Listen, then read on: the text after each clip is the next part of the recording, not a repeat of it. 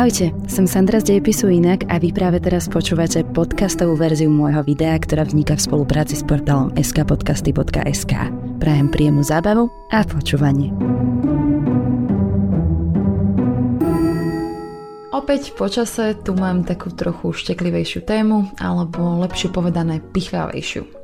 Ako by ste reagovali, ak by vám niekto povedal, že máte pekne naolejovaného lesklého bobra? Možno by ste vybuchli od smiechu, po prípade by letela aj nejaká tá facka, no ak by ten človek bol niekto zo začiatku 20. storočia, tak vám práve celkom nevinne pochválil bradu. V priebehu rokov sa nemenila iba móda a naše vzorce správania, ale i jazyk a spoločne s ním aj slang, ktorý používame na dennej báze. No a ochlpenej vulve medzičasom priskli synonymá, ktoré označujú malé našuchorené cicavce. Od mačičiek cez zajačikov až po bobrov. No a to ako a najmä prečo ženskému pohlavnému orgánu prisklo práve toto synonymum sa dozviete v dnešnom videu.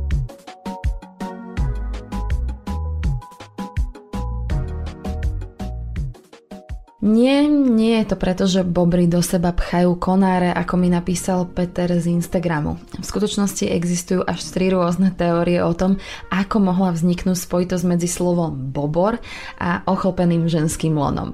Začneme prvou teóriou, ktorá sa spája s príbehom o bobrovi. Stredoveké beštiare boli nádherne ilustrované katalógy zvierat.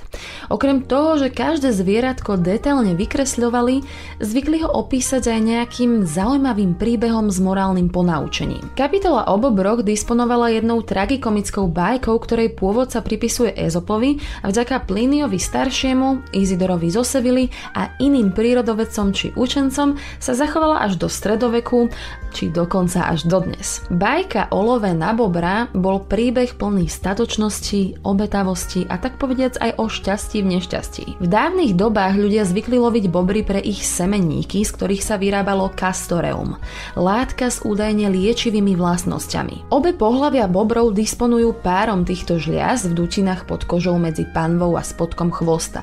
Bobry ich používajú v kombinácii s močom na značkovanie svojho územia. No podľa bajky, keď bobor vidí, že nedokáže uniknúť lovcovi, radšej si semenníky odhryzne, hodí ich podovníkovi a ten ho potom prestane prenasledovať. A ak ho v budúcnosti chytí nejaký iný lovec, tak mu bobor jednoducho len ukáže, že o semenníky už prišiel a on ho ušetrí. Historicky sa k fyziologickým vlastnostiam bobra pribalila teda aj takáto povera, že sa bobry vedia samokastrovať a medzi neskoro stredovekými latinistami sa táto slovná hračka bobor, kastor, kastrovať stala akýmsi typom v uzavretej skupine. Je preto pravdepodobné, že jeden z dôvodov, prečo sa vybralo toto chlpaté zviera, tkvie aj v tejto bajke.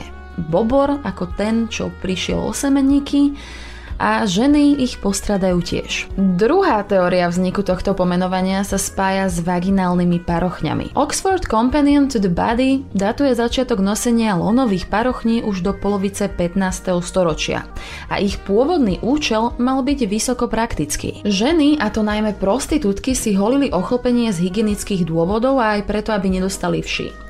Chlpaté parochne si následne zvykli nasádzať, aby prekryli obnažené miesta na ohamby a často sa špekulovalo o tom, že ich používali aj na zakrytie zjavných príznakov pohlavných chorôb, napríklad syfilisu.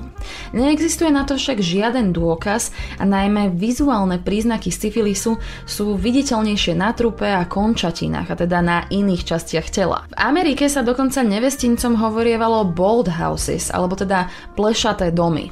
Asi nemusím vysvetľovať prečo.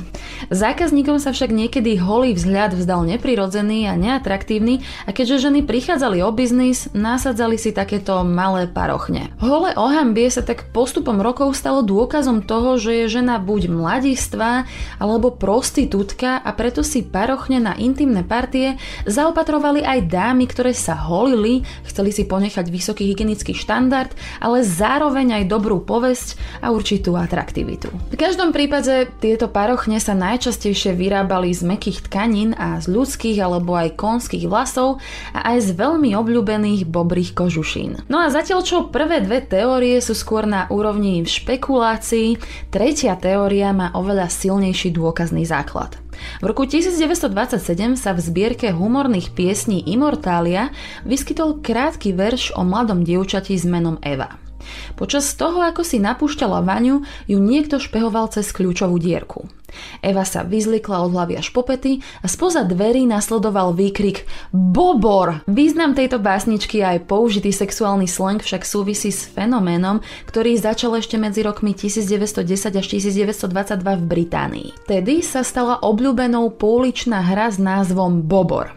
Pravidlá boli veľmi triviálne. Ako náhle ste v skupine priateľov zahliadli bradatého muža, vykrikli ste bobor a získali za to body.